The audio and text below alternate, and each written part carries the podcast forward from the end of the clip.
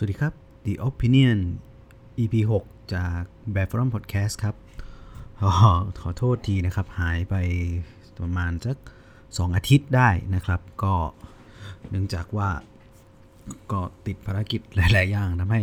ไม่ว่างที่จะมาอัดแล้วก็อัพคลิปขึ้นไปในตอนวันจันทร์อย่างที่เคยสัญญาไว้นะครับ ก็เลยมาเป็นสัปดาห์นี้เลยมีโอกาสก็เลยได้กลับมา แล้วก็อัปโหลดคลิปให้ได้ฟังกันอีกครั้งหนึ่งนะครับ ในวันจันทร์ตามที่ได้บอกกันเอาไว้ ก็มีคืนที่อัดกันอยู่นี้ ผมอัดในคืนวันที่ 24 มีนาคม เวลาประมาณสัก 4 ทุ่มนะครับ ก็หลายๆท่านก็ในเวลานี้น่าจะทราบผลการนับคะแนนเลือกตั้งอย่างไม่เป็นทางการมาแล้วนะครับ ก็ลุ้นกันต่อไปนะครับ ทีนี้เรื่องที่ผมจะพูดเนี่ยเป็นเรื่องเกี่ยวกับการหาเสียงเลือกตั้งในช่วงที่ผ่านมาด้วย ก็อาจจะเหมือนกับ เอ๊เป็นไม่ทันสมัยหรือเปล่านะครับ ไม่ตามสถานการณ์ แต่ก็เป็นเรื่องที่อยากจะนำมาพูดครับ ผมก็เขียนลงใน Facebook Page ไปแล้วนะครับ เรื่องนี้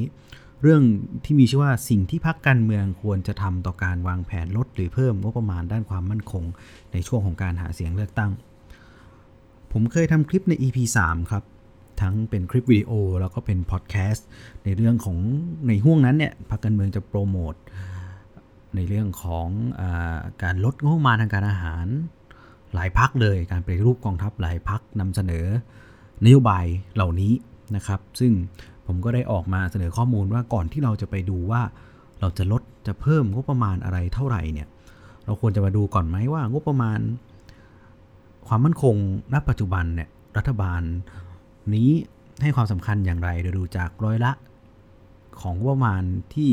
ลงทุนไปต่อ GDP ของประเทศซึ่งก็อยู่หนึ่งกว่าๆ แล้วก็นำไปเทียบกับประเทศเพื่อนบ้านโดยรอบว่าเราเป็นอันดับที่เท่าไหร่ ของการใช้เรามันสมเหตุสมผลไหมมากเกินไปกว่าประเทศเพื่อนบ้านหรือเปล่าอะไรอย่างนี้ผมก็ทำออกมาเป็นคลิปเพื่อนำเสนอข้อมูลไปใน EP 3 นะครับ ใครที่สนใจก็ลองไปฟังดูคลิปนั้นไม่ไม่เป็นดีออปิเนียนที่ไม่ยาวมาก ทีนี้ ถ้าพูดกันก่อนที่ตั้งต้นพูดเรื่องงบไปแล้วว่าจะก่อนที่จะพูดว่างบมากงบน้อยนั้นดูที่อะไร ถัดจากนั้นล่ะ แล้วนี้เราจะพูดว่าพรรคการเมืองหรือภาคพลเรือนต่างๆเนี่ยจะกำหนดหรือจะวางแผน การจัดการด้านการทหาร ด้านความมั่นคงเหล่านี้ได้จากตรงไหน คงต้องบอกว่าพรรคการเมืองต่างๆเนี่ยนะครับ มีความต้องการที่เข้าไปเป็นรัฐบาลอยู่แล้ว เมื่อเข้าไปเป็นรัฐบาลภารกิจของภาคการเมืองก็คือการเป็นผู้กำหนดนโยบายนะครับ จะเห็นว่าพรรคการเมืองทุกพรรคจะนำเสนอนโยบายเศรษฐกิจสังคมนะครับแต่หลายๆพรรคเนี่ยเสนอนโยบายได้อย่างเป็นแบบแผนมาก ๆเลยนะครับ แต่พอมาเป็นเรื่องของความมั่นคงเรื่องของการอาหาร ส่วนใหญ่ก็จะพูดวนเวียนอยู่ในประเด็นไม่กี่ประเด็นนะครับ เช่น ยกเลิกการเกณฑ์ทหารอะอันนี้ก็เป็นประเด็นหนึ่งนะลองกลับไปฟังเกณฑ์ทหารได้ได้อะไรที่ผมพูดไว้ใน EP 1 นะครับ ลดจำนวนในพล อันนี้ก็เป็นอีกอีกข้อเสนอหนึ่งลดงบประมาณด้านการอาหารบางพักก็บอกลด 10%บางพักบอกลด 50,000 ล้าน ปฏิรูปโครงสร้างกองทัพก็เป็นอีกข้อเสนอหนึ่งนะครับ แต่นโยบายที่ถูกยกมาเป็นประเด็นลอยๆลอยๆลอยๆต่าง ๆ เหล่านั้นน่ะพรรคการเมืองไม่ได้นำเสนอบนพื้นฐานที่ว่าเขานำนโยบายเหล่านี้ออกมาจากอะไร มุมมองด้านความมั่นคงของเขาที่มองน่ะมองอย่างไรถึงนำมาสู่คำตอบที่ว่าต้องลดในพลต้องลดงบประมาณกองทัพ ต้องเลิกเกณฑ์อาหาร ต้องปฏิรูปโครงสร้างกองทัพ สิ่งเหล่านี้มันไม่ได้ออกมาจาก เรียกได้ว่าอะไรไม่ออกมาจากมีแผนหรือว่าอะไรที่เขาจะต้องชี้ให้เราเห็นก่อนว่าภัยความมั่นคงคืออะไร สภาพแวดล้อมทางยุทธศาสตร์ปัจจุบันคืออะไรไม่มีมันถูกยกออกมาจากความรู้สึกที่คิดว่าจะซื้อใจ คนที่มีความเห็นไปในทางเดียวกันได้อะไรเงี้ยคือเป็นข้อเสนอที่มันดู extreme ดีในในมุมมองของผมนะครับ ทีนี้ในฐานะผู้กำหนดนโยบายนอกจากด้านเศรษฐกิจด้านอะไรต่าง ๆ แล้วเนี่ยพรรคการเมืองก็ต้องสามารถที่จะเป็นผู้กำหนดนโยบายในด้านการจัดการความมั่นคงทั้งระบบได้ด้วยเหมือนกันนะครับ ซึ่งตัวเครื่องมือเนี่ยจะเป็นการยืนยันในการตั้งเป้าหมายต่างๆ ที่ พรรคการเมืองนำเสนอมาได้อย่างไม่เลื่อนลอยนะครับ ซึ่งจะนำไปสู่กิจกรรมที่ว่ามาทั้งหมดได้เลยว่าจะปฏิรูปโครงสร้าง ไม่ว่าจะลดงบประมาณ ไม่ว่าจะยกเลิกเกณฑ์อาหาร ถ้าพรรคการเมืองมีสิ่งนี้รองรับของตัวเอง ข้อเสนอต่างๆ มันจะไม่เลื่อนลอย และอยู่บนฐานข้อมูลที่เป็นจริง และบอกได้ว่า มุมมองของเขาต่อความมั่นคงเป็นอย่างไร สิ่งนั้นก็คือผมเสนอให้พรรคการเมือง ทุกพรรคนะฮะไม่ว่าจะพรรคไหนก็ตามควรที่จะร่าง National Security Plan นำเสนอในช่วงหาเสียง National Security Plan คืออะไรก็ตามชื่อนะครับ ก็คือแผนความมั่นคงแห่งชาติ คือแผนหรือยุทธศาสตร์ความมั่นคงแห่งชาติที่พรรคการเมืองในฐานะว่าที่ผู้กำหนดนโยบายควรที่จะต้องนำเสนอต่อสาธารณะ ในการหาเสียงเหมือนขับนโยบายในด้านอื่นๆ ทั้งเศรษฐกิจ สังคม สาธารณสุข ซึ่งแผนการจัดการความมั่นคงแผนเนี้ยนะครับไม่ใช่ไม่ใช่แผนที่บอกว่า คุณเราจะลดทหาร เราจะย้ายค่ายทหารออกนอกเมืองเราจะยกเลิกเกณฑ์อาหารเราจะลดในพลไม่ใช่แบบนั้นนะครับ แต่แผนเนี้ยจะต้องเป็นแผนใหญ่ที่จะบอกได้ว่า ภาพรวมและมุมมองความมั่นคงในในมุมมองของผู้กำหนดนโยบายหรือพรรคการเมืองนั้นๆน่ะมองอย่างไรตั้งไลมาตั้งแต่สภาพแวดล้อมทางยุทธศาสตร์ ภัยคุกคามคืออะไร ภัยคุกคามที่พรรคการเมืองเหล่านั้นมองคืออะไร ผลประโยชน์แห่งชาติ national vital interest ของที่พรรคการเมืองเหล่านั้นมองว่าอะไรเป็นผลประโยชน์แห่งชาติ และเรามีวิธีการมีแนวทางอย่างไร และมีเป้าประสงค์อย่างไรเพื่อให้ได้มาซึ่งผลประโยชน์แห่งชาติเหล่านั้น และแนวทางในการจัดการความมั่นคงเหล่านี้ จากภัยคุกคามต่างๆ เหล่านี้ ก็จะนำกลับมาสู่เป็นแผนนโยบายเป็น national security plan ที่บอก ซึ่งทีนี้มันก็จะชัดเลยว่า พรรคการเมืองเหล่านี้ที่กำลังจะก้าวเข้ามาเป็นรัฐบาล เป็นผู้กำหนดนโยบายเนี่ยมองภัยคุกคาม มองการจัดการความมั่นคงอย่างไร ซึ่งแผนที่ว่ามาเนี่ยครับมันจะเป็นตัวตั้งต้นหรือเป็นกรอบใหญ่ ก่อนที่จะโลลดระดับลงไปเป็นแผนยุทธศาสตร์ ทางทหาร แผนยุทธศาสตร์ของกระทรวงกลาโหมต่อไป มี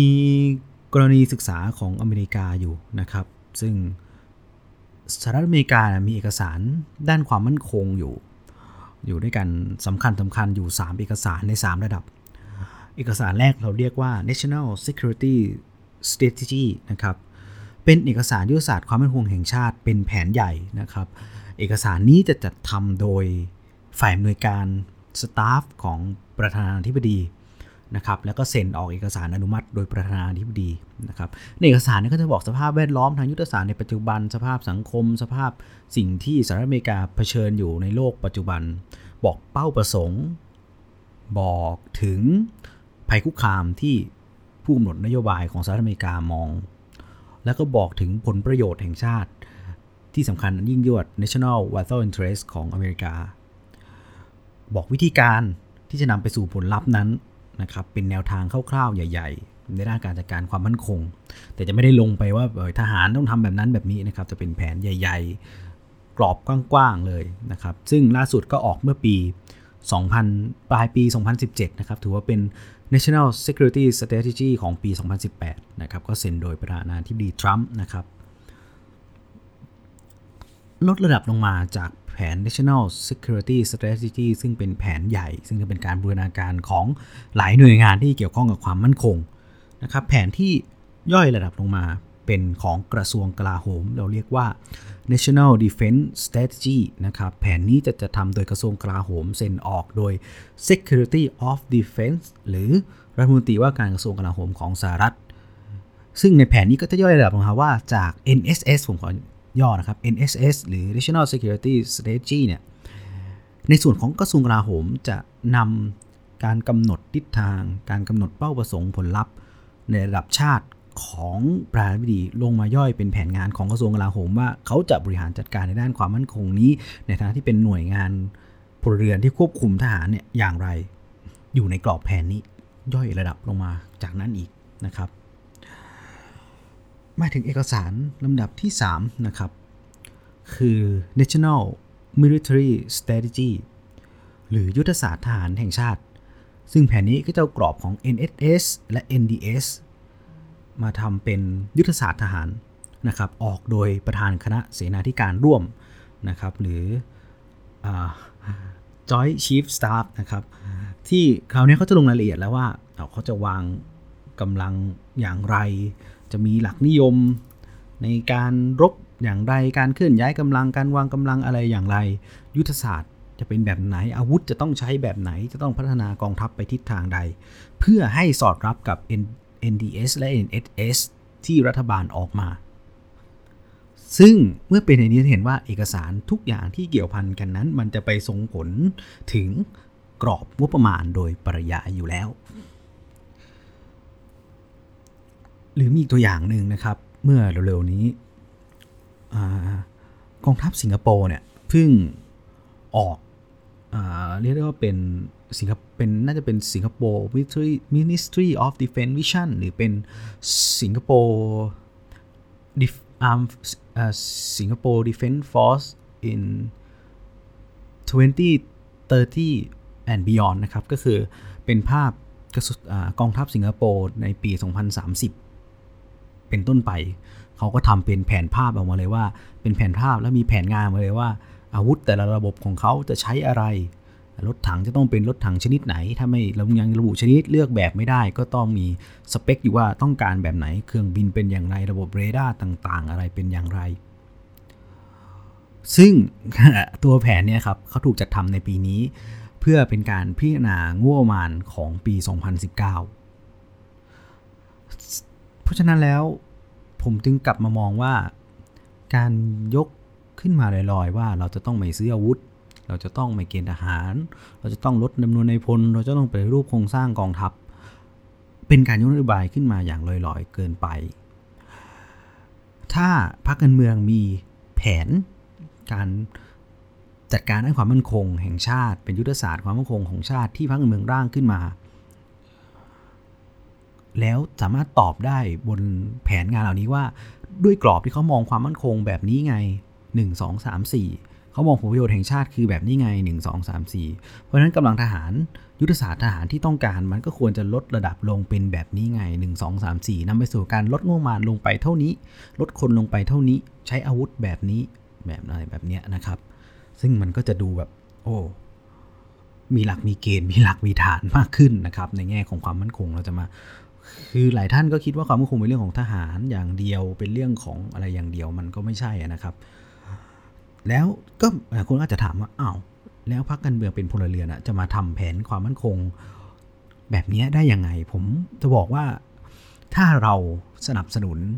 แนวคิดของ civil uh, civil rules over military ก็คือ สนับสนุนแนวคิดที่ทั่วโลกใช้ที่เราคนหลายคนมาหยิบยกกันมา ก็คือใช้พลเรือนคุมทหาร เพราะนั้นพลเรือนเป็นผู้กำหนดนโยบายครับ อย่างที่ผมยกตัวอย่างของสหรัฐอเมริกาไปให้ฟังเมื่อสักครู่ว่า NSS NDS ออกโดยประธานาธิบดีออกโดยรัฐมนตรีว่าการกระทรวงกลาโหม ซึ่งทีมงานเขานะเป็นพลเรือนอาจจะมีการ advice จากคณะเสนาธิการหันร่วมบ้างแต่ไม่ได้กำหนดหรือออกโดยคนเหล่านั้นนะครับ ราะฉะนั้นเราต้องสนับสนุนให้ในภาคพลเรือนหรือพรรคการเมืองที่เป็นผู้กำหนดนโยบาย จะต้องกำหนดนโยบายความมั่นคงออกมาด้วยตัวเองได้ เหมือนกับที่ท่านกำหนดนโยบายเศรษฐกิจเหมือนที่ท่านมีผู้เชี่ยวชาญที่กำหนดนโยบายเศรษฐกิจผู้เชี่ยวชาญที่กำหนดนโยบายสาธารณสุขแบบนี้นะครับ ซึ่งถ้าเราสมมตินั้นเราก็ควรที่สนับสนุนให้มันเกิดอะไรแบบนี้ ขึ้นมานะครับ และจะเป็นการลดอิทธิพล ลดการโดมิเนนต์ของทหารในการกำหนดยุทธศาสตร์ความมั่นคงในส่วนรวมก็ได้นะครับ เพราะจะว่าไปแล้วจริงๆแล้วทหารเนี่ยเป็นนักการทหารนะครับเขาจะเชี่ยวชาญในเรื่องของยุทธศาสตร์ทหารการวางกำลัง หลักนิยมทางทหารการใช้กำลังทางทหารและการใช้ทหารในการจัดการแก้ไขปัญหาต่างๆ แต่ความมั่นคงในภาพองค์รวมครับมันก็ต้องใช้ผู้เชี่ยวชาญนักความมั่นคงเข้ามาจัดการวางแผน เพื่อนำเสนอข้อเสนอให้กับผู้กำหนดนโยบายต่อไป ซึ่งยิ่งเราสนับสนุนให้พลเรือนคุมทหารแล้วยิ่งต้องสนับสนุนให้เกิดระบบนี้นะครับ ถามว่ามีประเทศไหนชาติไหนที่ทำแบบนี้ไหมล่าสุดออสเตรเลียกำลังจะเลือกตั้งเหมือนกันพรรครัฐบาลก็ออกออก National Security Plan ที่เพื่อนำไปหาเสียงนะครับนะฮะและคิดดูว่าถ้ามีแบบนี้ออกมาทุกคนจะได้ตัดสินใจได้ได้เลยว่าอ้าวพรรคนี้นโยบายความมั่นคง มองความมั่นคงได้เออ จริง ๆ นะเขาสามารถกำหนดนโยบายเรื่องนี้ได้จริง ๆ ไม่ใช่ว่าต้องรอให้ใครมามีอิทธิพลในการกำหนดนโยบายในด้านความมั่นคงของเขานะครับ ทีนี้เมื่อสักครู่ผมพูดถึงคำว่า นักความมั่นคงกับนักการทหาร ก็ผมจะบอกว่าหลายๆคนอาจจะสงสัยว่ามันไม่มันมันแตกต่างกันไหมล่ะ ก็บอกว่ามันแตกต่างกันนะครับ นักความมั่นคงอาจจะไม่ใช่ผู้เชี่ยวชาญด้าน ด้านการทหารก็ได้ หลายครั้งหลายคนที่ผมเคยเจอก็ ก็ไม่ได้อัปเดตข้อมูลอะไรในเรื่องการอาหารเรื่องอาวุธยุทโธปกรณ์แล้วนะครับ แต่ก็เชี่ยวชาญในด้านความมั่นคงในหลักการหลักวิชาการด้านความมั่นคงและการจัดการความมั่นคงได้ได้อย่างมากเลยก็มี แต่ว่าความรู้ทางวิทยาการทหารอะไรไม่ได้อัปเดตแล้วก็ก็วิเคราะห์วิจารณ์อะไรในทางทหารได้ผิดผิดไปก็มีนะครับ ซึ่ง เอาเป็นว่าคนหลายหลายคนที่มีชื่อเสียงหรือสื่อมวลชนมักจะไปถามให้วิเคราะห์เรื่องการอาหารกับนักความมั่นคงเหล่านี้ โดยให้ผลว่าเป็นผู้เชี่ยวชาญนั้นความมั่นคง และการอาหาร ผมว่าบางทีมันก็ไม่เป็นเป็นคนละเรื่องเดียวกันอะนักนักความมั่นคงไม่ไม่จำเป็นต้องเป็นนักการอาหารนะครับและนักการอาหารทุกคนซึ่งเชี่ยวชาญยุทธศาสตร์ทหารเชี่ยวชาญเรื่องการรบเชี่ยวชาญเรื่องการสงครามศาสตร์แห่งสงคราม อาจจะไม่ได้เชี่ยวชาญในการจัดการความมั่นคง หรือเป็นนักความมั่นคงก็ได้ ถามว่า ในตัว 2 คนเนี้ยในตัวนักความมั่นคงกับนักการทหารเป็นคนคนเดียวกันมีอยู่ในคนคนเดียวกันได้ไหม ก็อาจจะได้นะครับ ก็อาจจะได้ก็ได้ ก็มีได้ก็ดี แต่ถ้าไม่มีก็ไม่เป็นไร เพราะฉะนั้นมันเขาทำงานส่งเสริมเกื้อกูลพึ่งพากันนะครับ นักความมั่นคงไม่จำเป็นต้องเป็นผู้เชี่ยวชาญด้านการอาหารนักการอาหารทุกคนก็อาจจะไม่ได้เป็นผู้เชี่ยวชาญด้านการความมั่นคงก็ได้ เพราะฉะนั้นก็ควรที่ต้องใช้ให้ถูกจุด เพราะฉะนั้นเมื่อเรามีการวางแบบนี้วางกรอบวางแนวนโยบายอะไรต่างๆ แล้วก็มันก็จะเป็นการลดลดการที่ทหารนะเป็นโดมิเนนต์ก็คือเหมือน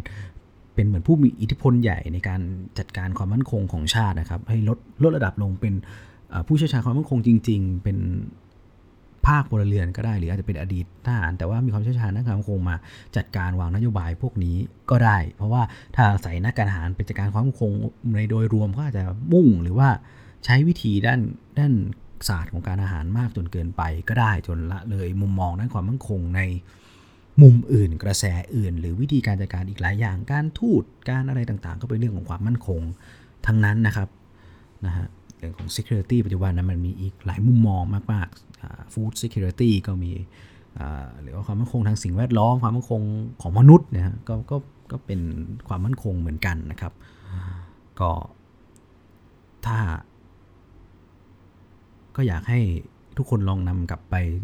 คิดคิดดูในข้อเสนอของผมนะครับ แล้วถ้าเผื่อมีพรรคการเมืองไหนได้มาฟังก็ถ้ามีเลือกตั้งมีอะไรก็ลองนำกลับไปวางแผนดู ถ้าท่านเป็น พรรคแรกหรือคนแรกที่ลุกขึ้นมานำเสนอแผนงานจัดการความมั่นคงแห่งชาติ จากพรรคการเมือง ผมว่าท่านอาจจะได้รับความชื่นชมก็ได้มากกว่าที่จะยกแนวคิดนโยบายอะไรที่ลอยๆ ไม่อยู่บนฐานของการพิจารณาด้านความมั่นคงว่าทำไมลดลดลดกำลังทหารทำไม ถ้าลดแล้วจะเป็นอย่างไร ท่านเองก็ตึงตอบไม่ได้ท่านตอบได้ แต่ว่าเขาไม่ลบกันแล้วอะไรเงี้ยมันมันก็ก็ลำบากนะครับ ผมว่าคิดว่า น่าจะต้องเปลี่ยนแปลงนะครับ แล้วก็หันกลับมามองว่าเรื่องของทหารเรื่องของความมั่นคงมันมีความเกี่ยวพันกันอยู่แล้วเรื่องส่งผลถึงเรื่องของความมั่นคงแห่งชาติ เรื่องของกำลังต่างๆ พลังอำนาจแห่งรัฐอะไรต่างคงจะเป็นการดีกว่านี้ถ้าเราลุกขึ้นมาช่วยกันวางแผนช่วยกันร่าง ช่วยกันพิจารณามุมมองต่างๆ ในเรื่องความมั่นคง แล้วก็นำไปสู่การกำหนดกรอบในการพัฒนา สิ่งต่างๆ ต่อไปร่วมกันนะครับ ก็วันนี้คงเป็นข้อเสนอสั้น ๆ ไม่ไม่ยาวมากนะครับเออถ้ามีโอกาสจะนำเรื่องต่างๆ มาเล่าให้ฟังอีกใน The Opinion นะครับใครมีข้อเสนอหรืออยากฟังอะไรก็ทักเข้ามาบอกกันได้นะครับ ที่เพจ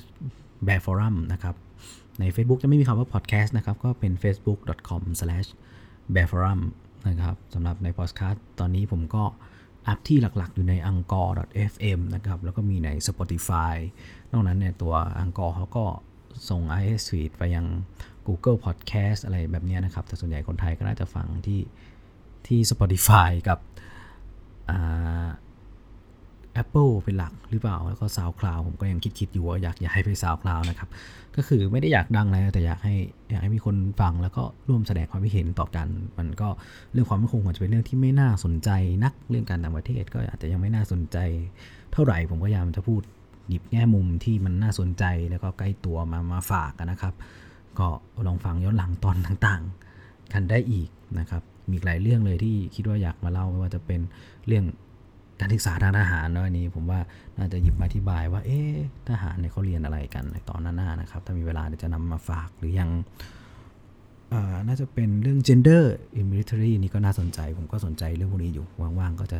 หยิบมาเล่าต่อไปนะครับ ก็วันนี้ก็พอสมควรแก่เวลาแล้วครับ ก็อย่าลืมนะครับ ใครมีข้อติดแนะนำติชมอย่างไร ก็เชิญที่เพจแบบฟอรัมได้นะครับ ก็เดี๋ยวจะลงลิงก์ไว้ให้นะก็มีในเพจก็จะมีบทความต่างๆ ที่ ผมก็นำมาเล่าในนี้แล้วแหละ แต่ในนั้นอาจจะมีการเขียนขยายความลงลิงก์อะไรเพิ่มเติมไว้ให้ก็ฝากติดตามกันด้วยแล้วกันนะครับ วันนี้ก็